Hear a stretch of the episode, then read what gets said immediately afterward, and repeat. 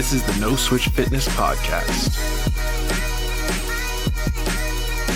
We want to help guide your journey into developing your best physique. With your host, Luke Miller. All right, guys, welcome back to the No Switch Fitness podcast. And based on how much you guys really loved this episode, I am bringing the boys back together for another Q and A session. So, AJ and Nick, welcome back to the show. How is everyone doing right now? Thank you for having us. Yeah, thank you very much. Yeah, all good here. Thank you very much, mate. Yeah, pretty good here too. We're all prepping right now. So mm-hmm. we're, we're, we're all got days of the prep brain. AJ's probably the freshest of, of the three of us. So yeah, yeah, um, I think you guys so. want to get an update on like kind of where your preps are at? We'll do that real quick before we dive into the questions. I think people would like to hear kind of how things are moving, where you're at, thoughts on the prep so far, and, and go from there. Sure. You want to go Nick, first? You want to go first? Oh, okay. We're both we're both too kind. All right, I'll go first. so um so yeah, pretty sort of like like you said, sort of easy running for me at the moment. Um, the first 20 pounds has, has sort of come off since uh, the start of, of, of the prep itself and relatively efficiently. So uh, just coming into week nine now.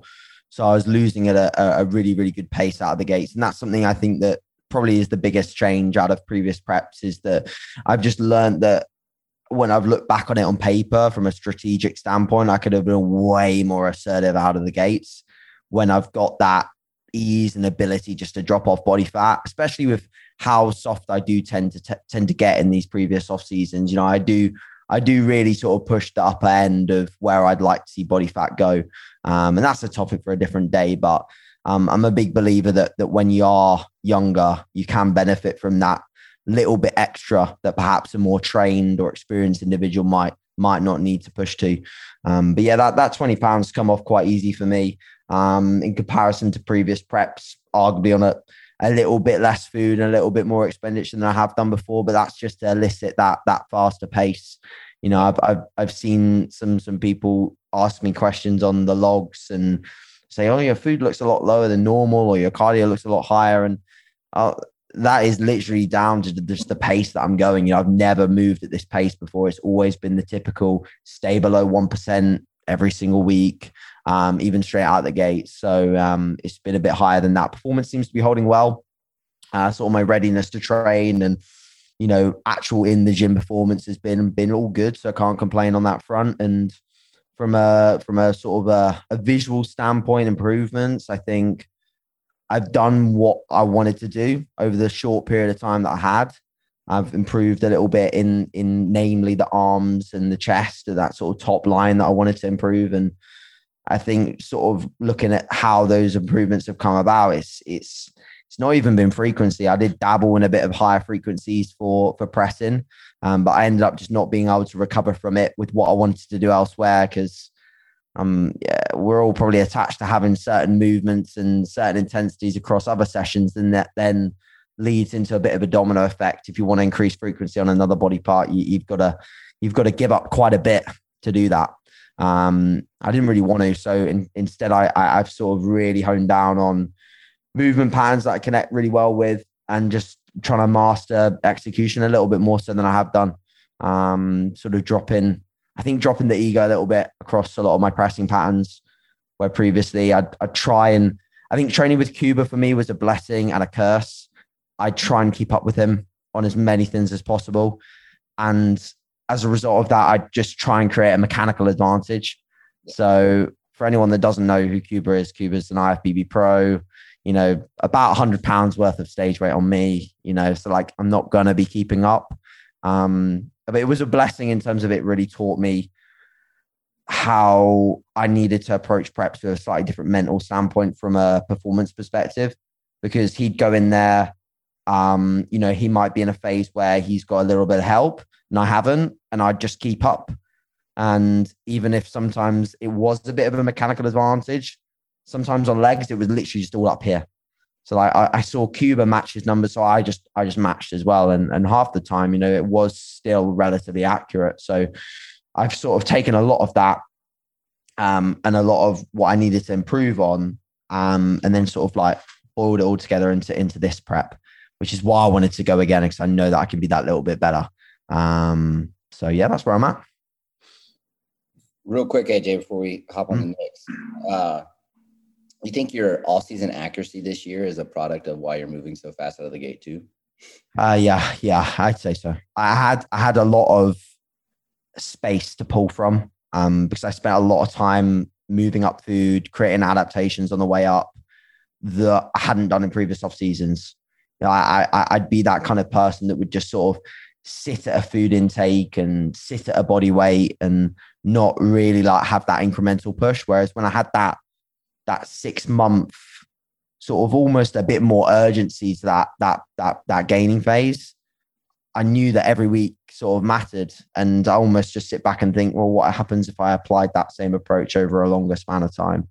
You know, um, which is damn hard to do as much as people say, you know, oh, you know, I did a two year off season, I was to the gram every day. Like it, it gets to the point where maintain, especially maintaining the routine. I don't know about you guys, but maintaining the routine um, gets more and more difficult um, as you get heavier and more lethargic, and the bedtimes creep back, and the wait times creep back, and yeah. So, um, but that that sort of six month phase was probably my best at doing that. I stayed in probably like the closest to my my prep routine that I've ever done. I've, i found that too with myself and my clientele is like, like this past off season was a longer one for me. It was two years, and I stayed pretty close to my prep routine, minus like the one or two weeks where we moved because we moved like four times across those two years. Um, and and and this prep has been nothing but absolute smooth. I'm down 36 pounds already, and I did a side by side yesterday. It's from stage shots to six and a half weeks out. And I'm as lean now as I was on stage, minus my back double. Yeah. So, Nick, let's hear it, man. I'm excited. We get to share a stage together. Yeah, it's going to be cool. It's going to be cool. It'll be my first show as well for anybody that doesn't know that. So that'll be exciting to finally get that done. Isn't that fucking crazy? The dude squats eight plates aside and hasn't stepped on a fucking stage always uh I was one of those guys that forever always thought that I've got I have another foot forward I need to step before yeah. I'm ready. And I know every, a lot of people like that. Yep. And every single year I just be like, nope, I need to I need to be a little bit more than that. And every year I just kept on pushing it and pushing it. And I had some good good excuses for it, especially going through school, because for the amount of sh- like everything that I was doing at the time, it wasn't going to be feasible even if I wanted to yeah. scheduling. It just wasn't even possible. But now that that's all done and out of the way, I do have the ability to. And for where I am right now, I, I need to get this done. And I need to actually show and make the proof of concept beyond just what can be done in the gym. Bring the proof of concept of everything that I have brought to the table and brought to the forefront with my own clientele and the information I put out and the way that I present what I do to show that it actually has merit beyond just me pontificating behind an Instagram account. Love it.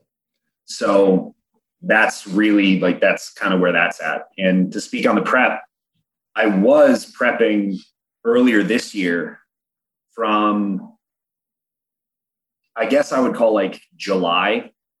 I was dieting. I pre-dieted a little bit before that right. to get ready for prep that I was going to do shows into November and December. And then at just about November, I moved from Western New York to Florida. Mm-hmm. And that move and everything that happened with my own life during that time, separate from the move, but all related, kind of like crashed everything in. And I was already having some like weird issues, like really bad edema and water retention that we just couldn't explain. Later on, to figure out through blood work that my estrogen was three times the reference range, even though AIs were still implemented, so they were definitely fake. And then the rest of the, everything else that was in the mix was probably also misdosed or fraudulent or something else that it wasn't supposed to be. So those problems became big enough problems that I had to pull out because there was no way I was going to be ready and my health wasn't going to hold up for another month doing that. So had to pull out then.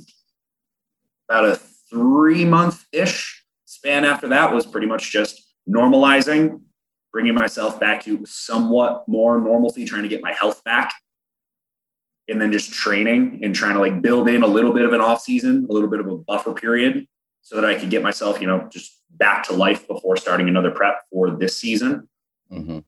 Then after that was done, concluded, I started dieting, I think 18 weeks ago, about. Mm-hmm.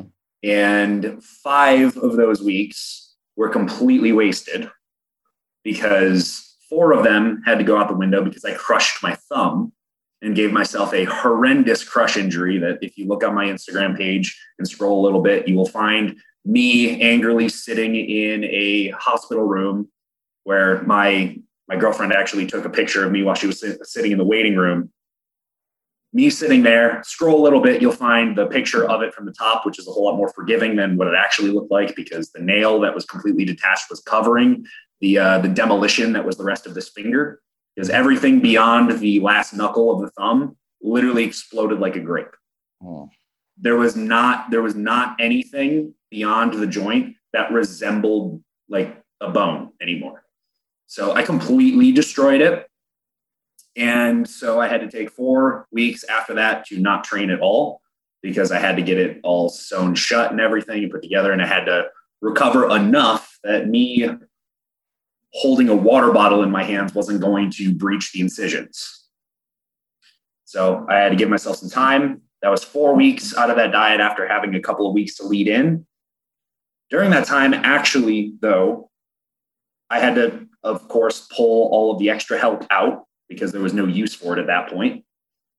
I didn't know how long I was going to have to be out. So right. that that was a good opportunity for doing that. And what we saw was my cardio was already set at 30 minutes a day, five days a week, is what it was. AM cardio. And then steps were low at like 5,000 is the average, which I almost always like go way past. Not usually intentionally, but I end up getting there. And then food was set at a pretty standard spot. And through that, that entire four week period where there was no training, I actually got better. So I continued up to that point from the start of the prep to that point where I injured myself. I had lost like seven pounds in the first week of the diet, then like five, and then another five. And then I was like coming down and coming down. And then it just like slowed to a stop, leading up in, and then pulled everything out, stopped training for those four weeks. And then the rate of loss picked right back up again and I started to look better. I dropped a ton of water, everything cleared out, and I just looked the best that I had up to that point, which was crazy to me because I hadn't trained in four weeks. Then, yeah, so a ton of fatigue dropped because obviously, me doing what I do, I built up so much fatigue over my training cycles just before because the training cycle just before was the one where I had pushed my back squat up to eight plates for triples consistently, and then down sets of seven plates for 10 to 15, and then front squats of seven plates to three, and six plates for 10 to 12. So I pushed there with that, also doing stiff leg deads from the floor at the same time, and doing another a bent over row on the other half of the week. So like I had done all of that and everything across the board was progressing the whole time. And so me being me, I was like, you know what, I can still survive this. This is this is fine. So I just kept on going, and then I didn't realize how big of a hole that was. Four weeks off was probably not even enough because I came back still not feeling 100%. Yeah. So lesson learned there. I'm a firm believer nowadays that fatigue management across the prep is the number one factor in someone's progress. Mm-hmm. It, it appears to be. Yeah. I'm living proof of that. Percent. Yeah. Because yeah. and whatever may be influencing that fatigue, right? Like AJ, to your point, like a schedule issue, like yeah. inconsistencies in schedule driving fatigue, training volume, even like some exercise selection. Like I just had my first leg day where my weight didn't jump like three pounds, like almost all prep, right? And I'm I'm pretty much ready at this point. I've got like maybe four or five pounds to pull off, but I think that learning what the tool of training is within a prep is a lot different than the tool within training of a of off season and being able to manage that is huge and like my volumes are rock bottom compared to what I progress on in an off season. And so it's just interesting, right? And it's it suggests different exercise selection for contest prep as well. And I'm seeing that when that is taken into consideration, that my clients are progressing at faster rates too. I think psychologically, it's sometimes hard to deal with that when you look at it on paper, though, especially especially for someone who's used to like thinking more is better. Because I remember like last last year for me was the first time experiencing a prep where Kuba was obviously having his training done by Jordan, Jordan Peters, and Jordan was consistently telling us to to pull to pull it down, to pull it down, to pull it down.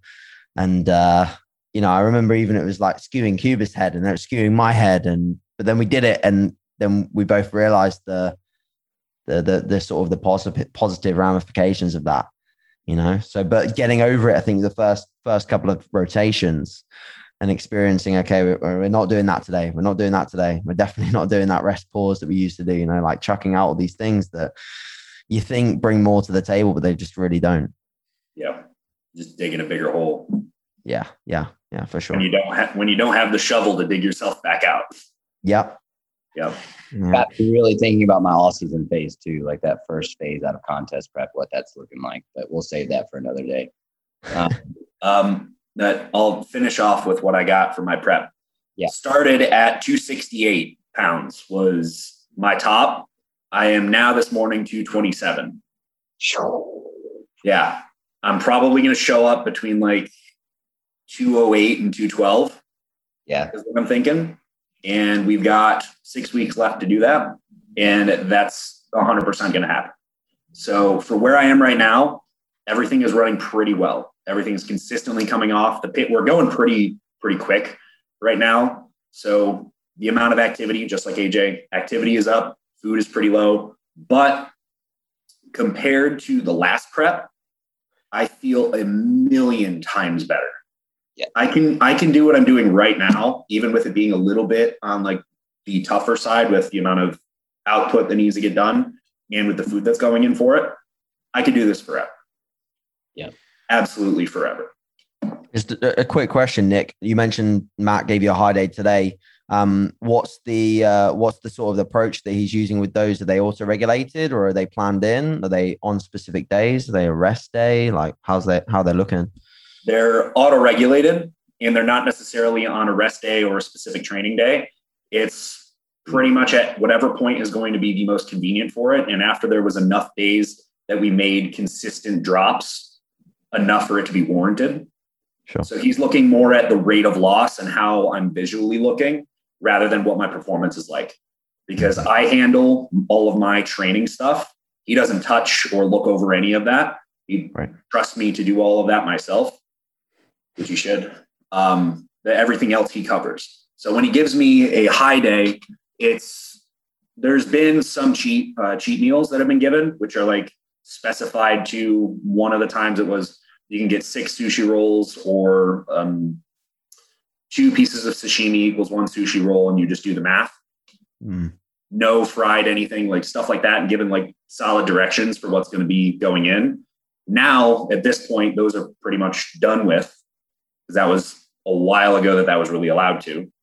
Now it's just raising the amounts of the foods that are already in. So my high day today just has a little bit more cream of rice and more white rice in the meals that I do uh, already had it in, and then added a little bit to a meal that didn't have any. And that's it. So for me, especially because I am I am very water retentive and almost anything can set me off. Jansen has to be very careful with what he's doing with my my refeeds and my high days and everything, just to make sure that he knows exactly how to give me just enough that I'm going to get all the fullness that I need and actually like fill out and start to feel a little bit better, but not give me so much that it just throws me all the way over the edge, which is pretty easy to do. So he's got a tough job on his hands trying to take care of what this crazy body does, but he's doing a pretty good job of handling it so far. Cool. Yeah. Yeah. So everything's going well. Performance is also pretty okay, although I'm still a little bit lagged from my peak ability where I'm still kind of like I'm at probably like 70% of my normal training capacity, which I wouldn't I wouldn't give to the deficit as being the reason why. I would say more so is just from the carried over fatigue from the prior training cycle that never got fully resolved. Yeah. And so training right now in my programming is reflective of that, where I'm using variations of the lifts that I would typically do, changing the order of them so that I don't have the big major lifts as the primary for the first exercise done and then trying to gear all my preparation into that movement and following up with the accessory work followed. I'm doing more things that are going to bring me to a point that I can't do top set down set with a big movement in the middle of a session. It's not going to work. It's taking me to getting myself doing some patterns that are going to be helpful for gaining the ability to do the bigger pattern a little bit better, along with the prep work that I do directly prior to the big movement. But it's also adding a little bit of fatigue in there. And it's also making me a little bit more aware of what's going on and allowing me to use a different variation for straight sets that will intensify like the leverages that are going to be required to actually move the loads rather than moving just bigger loads, trying to take advantage of my best mechanical positions, which is always my normal approach. Yeah. So that's where we're at with that. Are you finding with the refeeds, Nick, that it pulls off fluid, or are you, are you seeing a little bit of a scale weight increase and some glycogen come on board, and then you sort of drop fluid as you return back to the, the lower di- the lower food?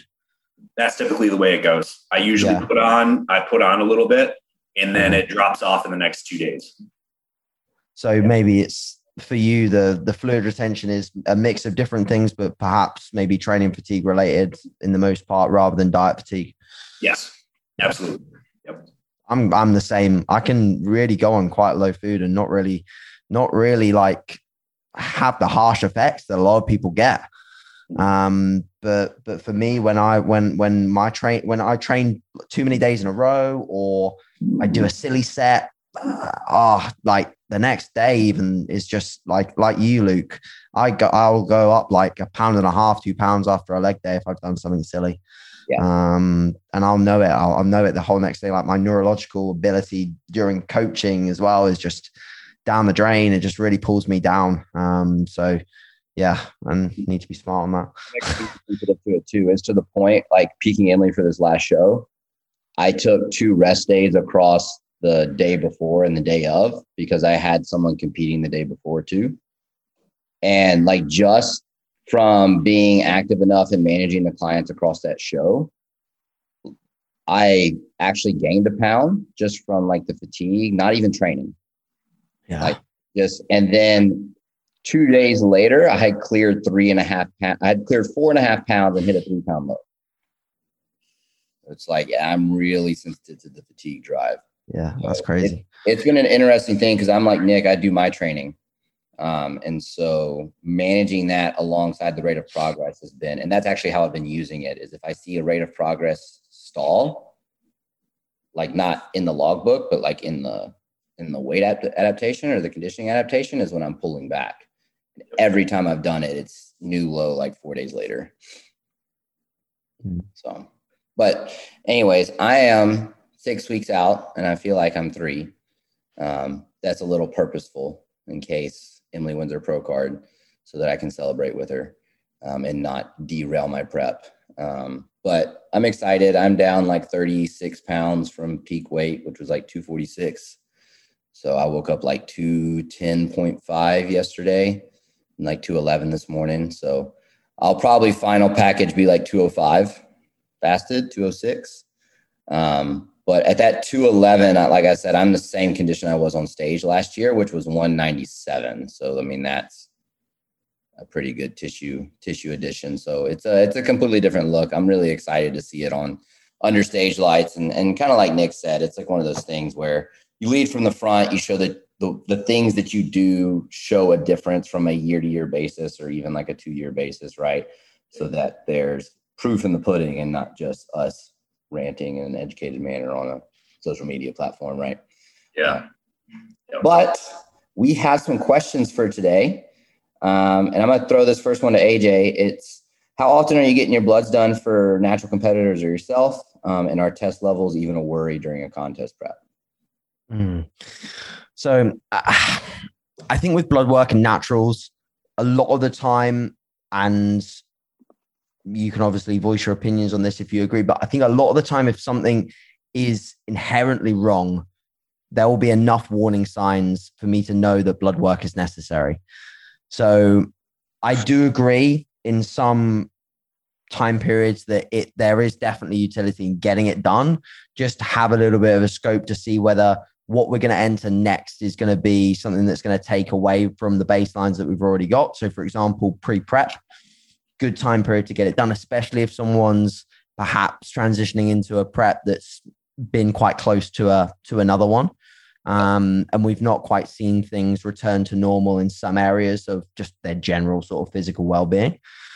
Um, another time that people might want to look to get it on just because they'd be intrigued would be like the back end of a prep but i can tell you exactly what that's going to look like and it's not going to be nice and if anything if personally if i was to get it done and this is what i tell some clients i say if i was to get it done at the back end of a prep and see the numbers that it was giving me, that would not be a good psychological bias at all. Like that would really make me realize the hole that I was in. I mean, for most males, you're going to be as a natural, you're going to be hypergonadal at the end of prep. It's if you're in contest conditioning, that's probably going to be the case, or at least like the very, very low end of normal ranges. And that that's a good job done.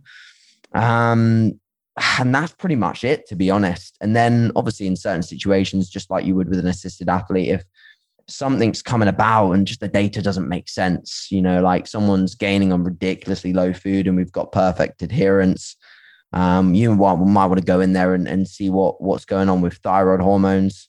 Um, and I've done that quite a few times where it's actually bit, and I've come back and they've been perfect. And I'm like, okay, like you're really not being adherent now.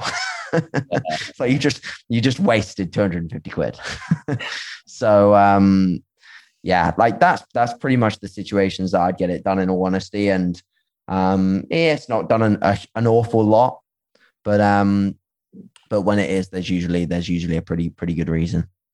Yeah i'm kind of in the same boat. The only thing that i would consider adding as a consideration is like a six-ish months post contest to make sure yeah. that you're back to normal. But typically that situation is kind of what you said like you're checking it to make sure you've recovered so that whenever that next time's coming like you're not in a state that is going to hinder progress in, in any sort of way. Um, but at minimum once a year for a full health check. Yeah. I, I think also like just like anything when you're coaching clients like the more you know your client the better with every single situation. So I'll know, and I've actually like requested it a few times from clients that just are really like mentally tough and resilient that they won't tell me when they feel a certain way. I've been like, okay, let's let's run bloods now. Let's see where you're at in that exact scenario post show. Because I know throughout their whole prep, they've been so like, just give me more like resilient kind of sort of approach to the prep that post show, if they still felt like absolute dirt and you know, without being crude, their dick still wasn't working, they probably wouldn't tell me because they'll just be the type of person just to brute through that um, and ignore it and almost consider it as normal, um, which is worrying because a lot of bodybuilders do consider things that are actually very not normal, very abnormal to be normal because we're bodybuilders. And I think that's where the line has to be drawn sometimes. Nick, anything to add there? Not really. I think that was well said. Yeah, I like the comment about the bodybuilders thinking things are normal when they're abnormal because that is very, very, very prevalent. And like a lot of times it comes into actually communicating with your coach in a way that like you know in a way that you you you know that's clear, right? And that's why like the systems and sheets I have set up kind of are a little bit more specific about like if issues comment, like if issues comment, right? With everything that I'd be looking for. But um, next question is for all of us, but I'm gonna let Nick take it first. Breathing mechanics during a top set, what's optimal? Now, this is to be very movement specific, so you can kind of take the, the movement you want to explain this in, but just basic principles of breathing mechanics and and what that looks like and like how rib cage position can influence that some as well if you want. But um, just kind of give a give a basic thought process into what breathing mechanics should look like. All right. So basic thought process on how breathing and bracing is supposed to work for top set efforts of really any compound movement. It's going to be different for whatever movement it is because your position in space relative to your pelvis and your rib cage is going to change what your breathing pattern should be like during the lift itself.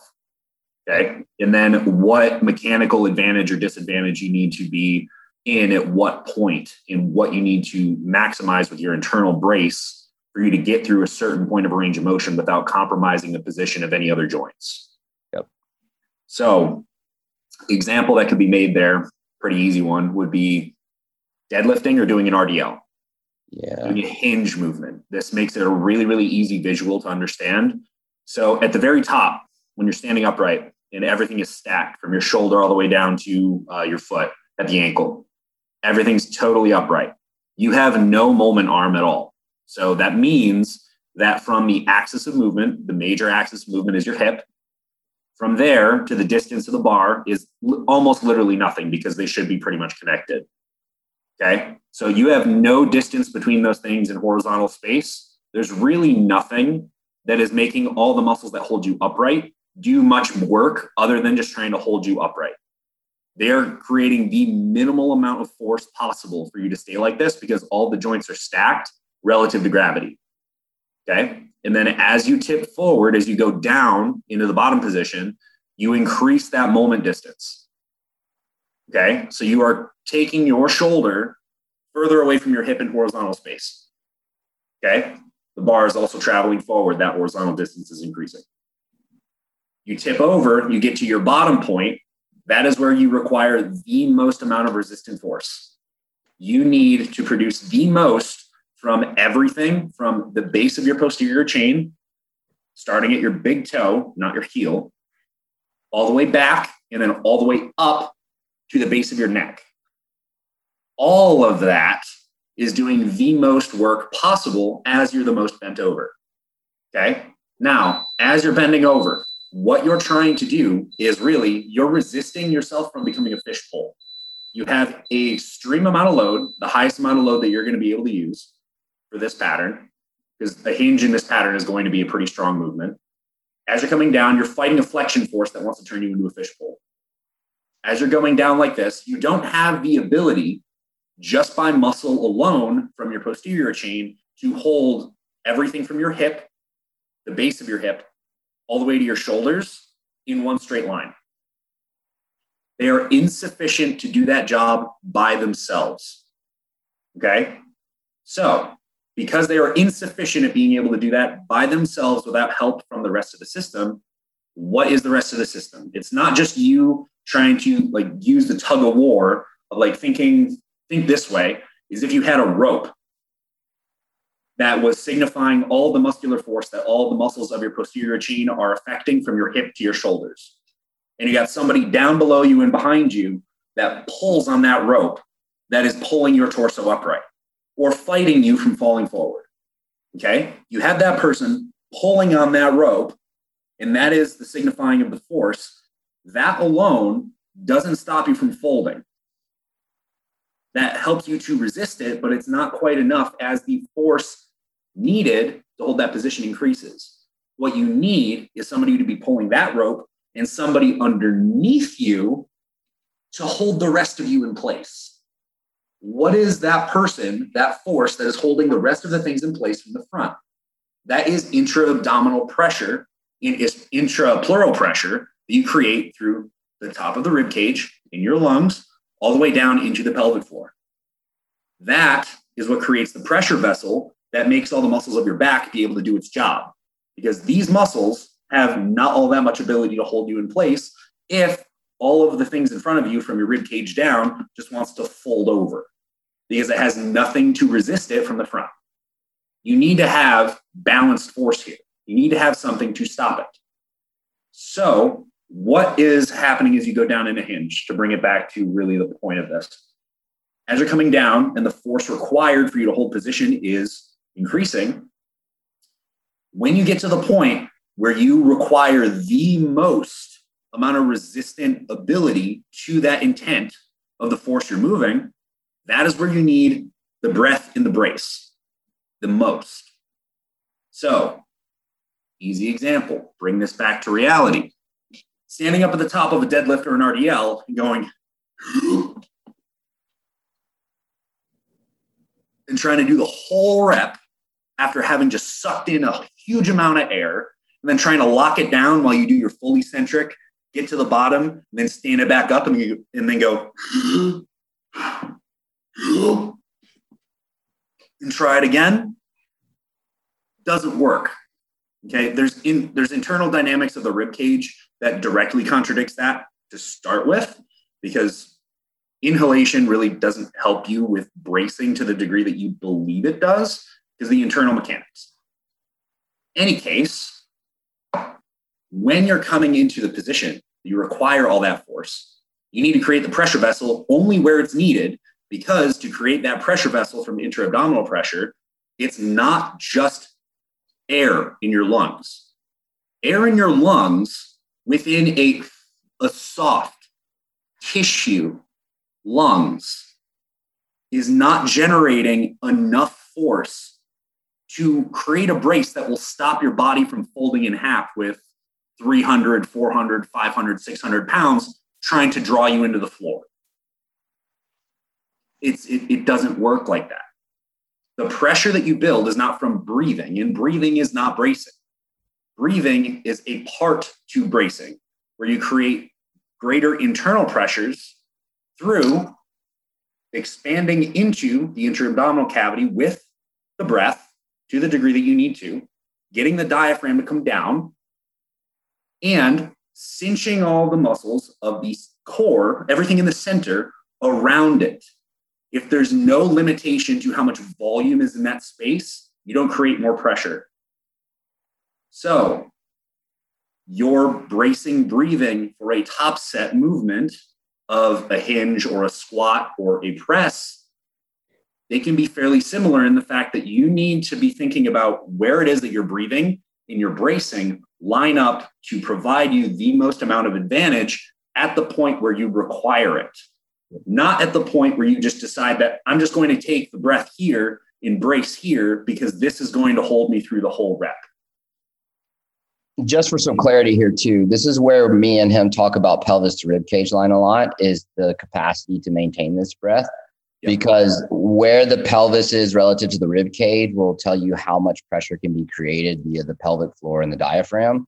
And yep. so if you understand the relationship of like the diaphragm concentrically lowering and the pelvic floor eccentrically lowering when we do go to create that pressure, the more in line that we can think of it as like that tin can, the better you're going to be able to create pressure, which is why when we see this like big expansion of like open pump handle, open bucket bucket handle, like rib cage position and a lot of these movement patterns. It's it's a rate limiter simply from the fact that you can't create enough pressure to resist the force that's needed to maximally output. And yep. is like one of the contributing factors of like you're stronger than you think. You would literally be stronger by positionally being in a different spot. Yeah. Yeah. And again, that just goes back to the internal pressures Internal pressure can't be created if volume isn't controlled. If you're just expanding and you're taking in a big breath, you're just expanding yourself into eccentrically loading all of the tissues that create the pressure. The muscular brace is what really gives you the pressure. The respiratory system gives you the opportunity to create more of it, but it's the muscles around the space that create the pressure because they define the volume of the space.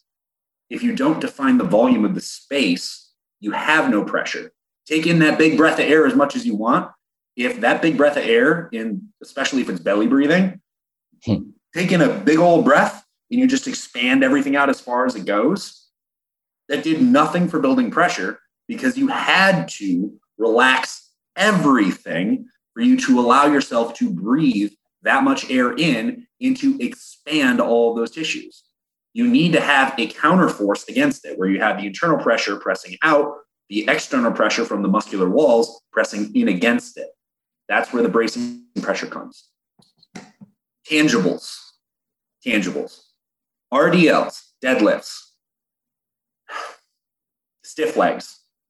You're going to want to have the air locked in with your brace intact at the point where you require the most ability to move or resist force in the bottom. When you're squatting, this is something I actually talked about today on my own on my Instagram story with pause tempo squats. On the way down, you don't need to lock in everything and take that big gulp of air and then try to hold that through the entire rep all the way down and all the way back up. Mm-hmm. Okay. What you need is you need to control the amount of resistant pressure from the abdominal wall, have a fairly constant amount of respiratory volume through small inhales and exhales until the point where you require the most uh, ability to resist conformational changes. Yep. Which is where you get to the stick point, 90 degree flexion at the knee. You pass that point, that's where you take the, the moderately larger breath in, lock it down, get yourself all the way into the bottom, still hold that breath until you have passed the 90 degree flexion point again to stand up. And then you can breathe normally again until you go back down. The brace stays throughout, but it's at a much less intensity rather than trying to just brace it down as hard as you can. You should be able to keep it relatively strong without overdoing it because the secondary part of this and the reason why taking the big breath at the top of a movement like that doesn't help is because you doing that that is requiring all the muscles of your core and all the accessory breathing muscles and primary breathing muscles to do a lot of work. Muscles doing work fatigue. If those muscles are what holds the entire center of your body your rib cage which is the base for your shoulders, your spine, which is the base for your rib cage, which is the base of your shoulders, your spine, which is the base for the hip, which is the base for your upper leg. If that whole centerpiece is compromised because all the muscles that hold it in place are fatigued, you've failed the set. And you are not being limited by the primary movers that you're trying to train you're being limited by all the secondary musculature that holds you in place to be able to express that output capacity through the prime movers. So if you take that big breath of air in, in trying to hold that brace for the entirety of the eccentric, bottom, concentric, all the way to the top for a deadlift or a squat pattern, no matter what variation it is, trying to do it that way, you get a couple reps in, you have significantly fatigued all of your breathing musculature and everything that holds your muscular brace for your core.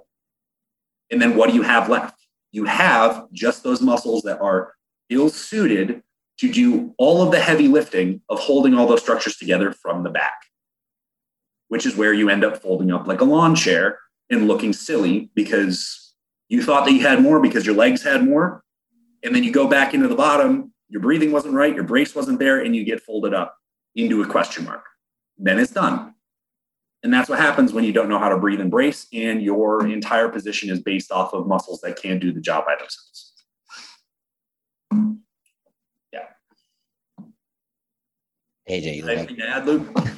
I've got nothing to add to that. surprise, surprise. That was fantastic, Nick. I think that I think that's the level of detail that people don't go to, and like, Yeah.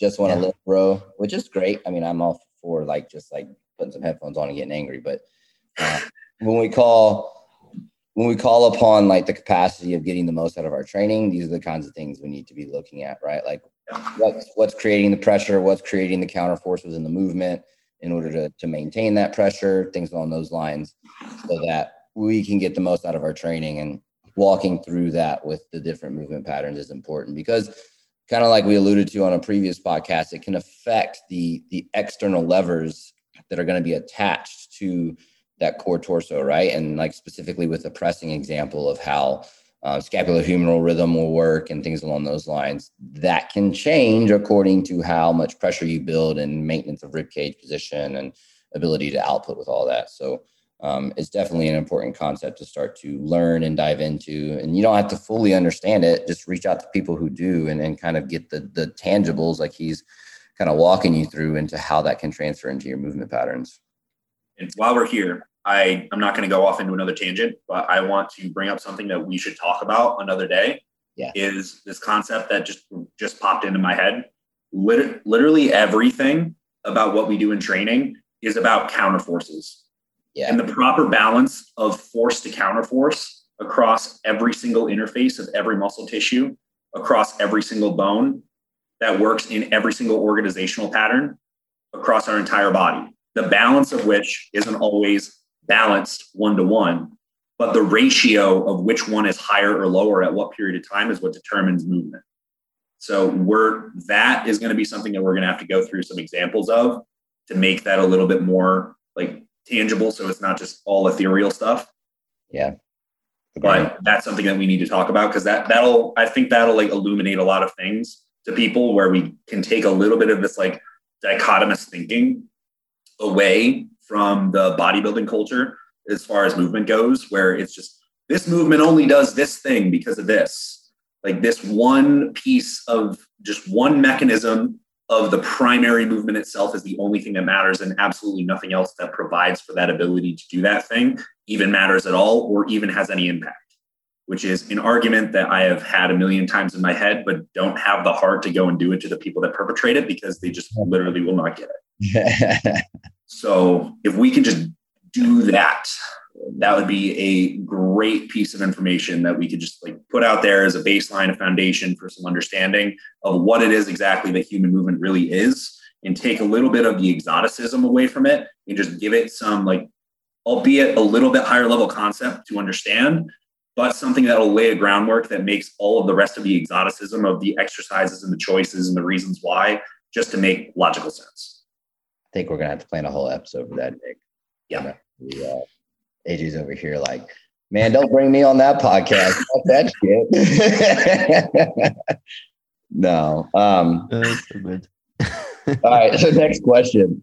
Uh, this probably be our last one for the day. Um, can you go over BFR bands? How slash when do you use them? How often do you use them, etc. Um, AJ, you want to start since Nick just Lou, you can start. You can start. Yeah, for sure. Um, so BFR, I the they do have utility, but I think it's going to be very specific situations, and the frequency at which I'm using them with people is few and far between. Um, we can look at like literary comparisons of BFR training relative to 70% training and see hypertrophy matched across these across these training modalities, right? Um, there's tons of different BFR training modalities. Typically, the way that I go and suggest is somewhere in the not 90% um, cuff pressure area, kind of more in like the lower 60 to 70% cuff pressure area. Um, obviously, people aren't going to be using something to measure pulse um, like we have in a lab. So that's a little bit tough to tell, but like seven ish out of a 10 scale on tightness is probably enough.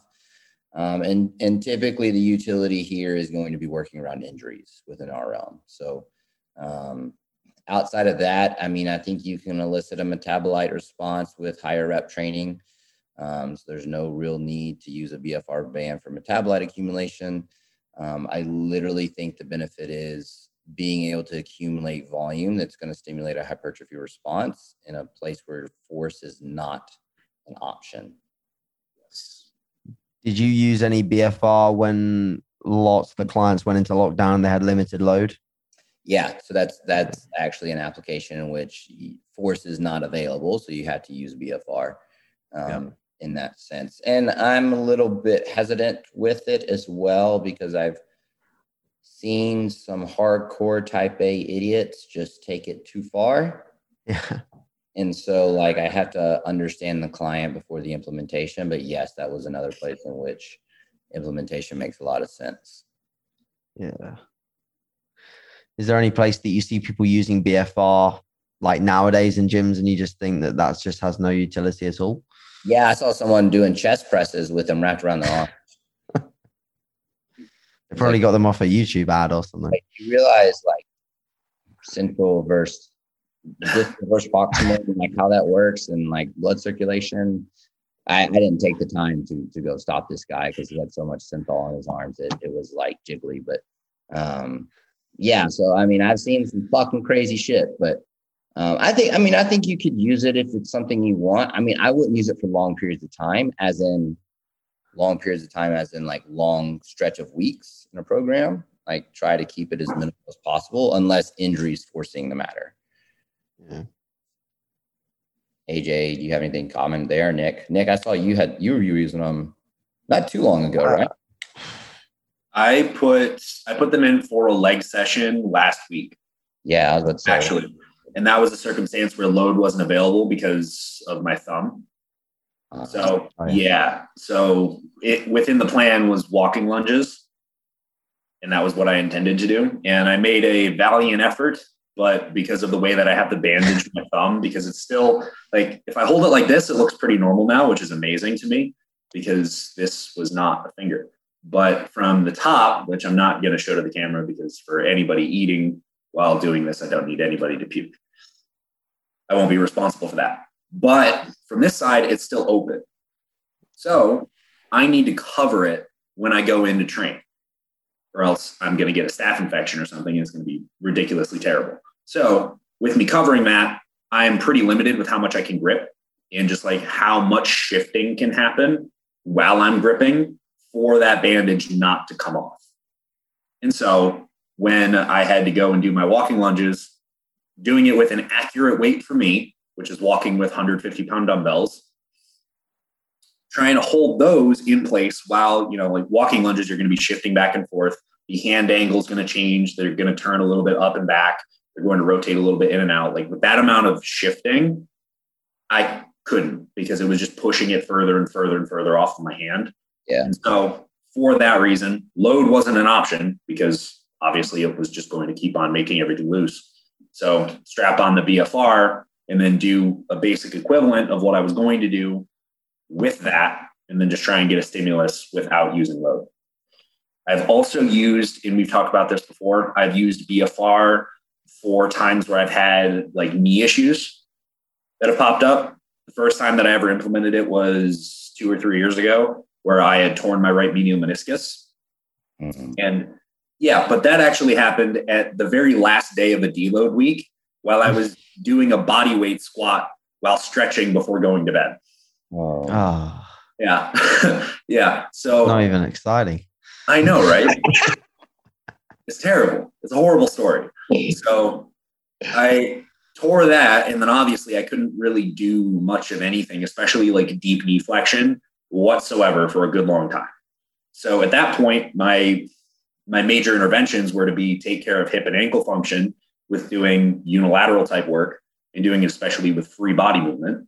So doing a lot of lunges, a lot of rear foot, front foot elevated split squats, doing a lot of lateral work. And then doing sumos actually. And the lunges and most of that work was done with BFR. And then trying to start with BFR first, building up my capacity to get into position and still actually get a stimulus out of it while I couldn't actually load into it because it was load sensitive for how the pain was going to react. So going from there and building up, using a little bit more load with BFR, a little bit more load with BFR, dropping back the BFR pressure, eventually taking away the BFR, and then just using full load again, and then introducing other movements that would bring me even closer and closer and closer to my normal capacity. And so that's where I have used it, where it's the same constraints that you laid out. It's doing something in injury setting where load and range of motion is an issue, and then modifying patterns where load isn't an option to allow you to get the stimulus that you need while everything else is off the table. So AJ, you got anywhere else you use it? Not to be honest, I there was a time period a long time ago where everyone seemed to be using them for arms. Um, so I, I, I went through a phase of doing some arm work with them, but I think that, that at the time there was people using the rationale of like the buildup of metabolites, etc. But I, I think it, when you look at that on paper, you can build up plenty of metabolites just with high rep training and drop sets. You don't need to attach a, you know, something to, to limit blood flow to be able to to do that. So um, maybe there's some slight utility in the fact that it helped me connect a bit more with some arm movements just because it gets such an aggressive pump. Maybe I found movements where I could really, really lock in and take all the way there. Um, but again, I could have just sort of done that with with with higher rep training. So I, I think people like something that looks attractive, that looks different, and they're quick to hop on the bandwagon with those kind of things. So I think BFR is one of those things that does have, like you said, you know, specific use within people that are hurt or injured or working around limited load. But outside of that, if you're if you're injury free and you've got plenty of loads, eh, you don't really need to to have it in a program really. There's yeah. actually one other application that I want to bring up. Yeah, and it's along the same lines, but it's with elderly populations. Yes, yeah, because of load maintenance and yeah, yeah. So if you work with any sort of a, a geriatric population or somebody that has like a wasting disease or something like that, those circumstances are perfect opportunities for using BFR. Yeah. Perfect. And there's a lot of data to back up because those populations are studied with BFR. Yeah. So those are really good applications for using it for really the same reason. It's just for a, a much larger scale of the reason why. Um, if you guys want there's places to look, Dr. Buckner, Dr. Samuel Buckner, he's out of the University of South Florida now. He does a lot of research in this BFR stuff. He's kind of the guy that I kind of learned a lot of this from. Um, and Dr. Loenneke and them have some papers out of Ole Miss too, um, where when Dr. Buckner was in grad school there. So um, just kind of to give you guys an idea. Um, but that covers the questions that I wanted to hit for today. AJ, Nick, do y'all have anything for the viewers before we kind of log off? Not really. No. Thank you for having me. Appreciate it. Yeah, not really anything for me either. Just happy to be here. Well, I'm gonna pimp myself out. So, if you guys want to learn more about like breathing mechanics, especially within the patterns of like a squat, make sure that you guys check out the seminar August 15th. Um, Nick, myself, and John Jewett will be presenting there um, at Destination Dallas in Dallas, Texas. Um, and we'll be doing a train with the pros event afterwards. Um, I haven't gotten the full list of athletes yet, but it's going to be most of the GASP athletes. So make sure you guys come and check that out. Um, and then, yeah, I think that's the only thing that I have on the table. So thank you so much again, guys, um, as always. And we'll do this again next month.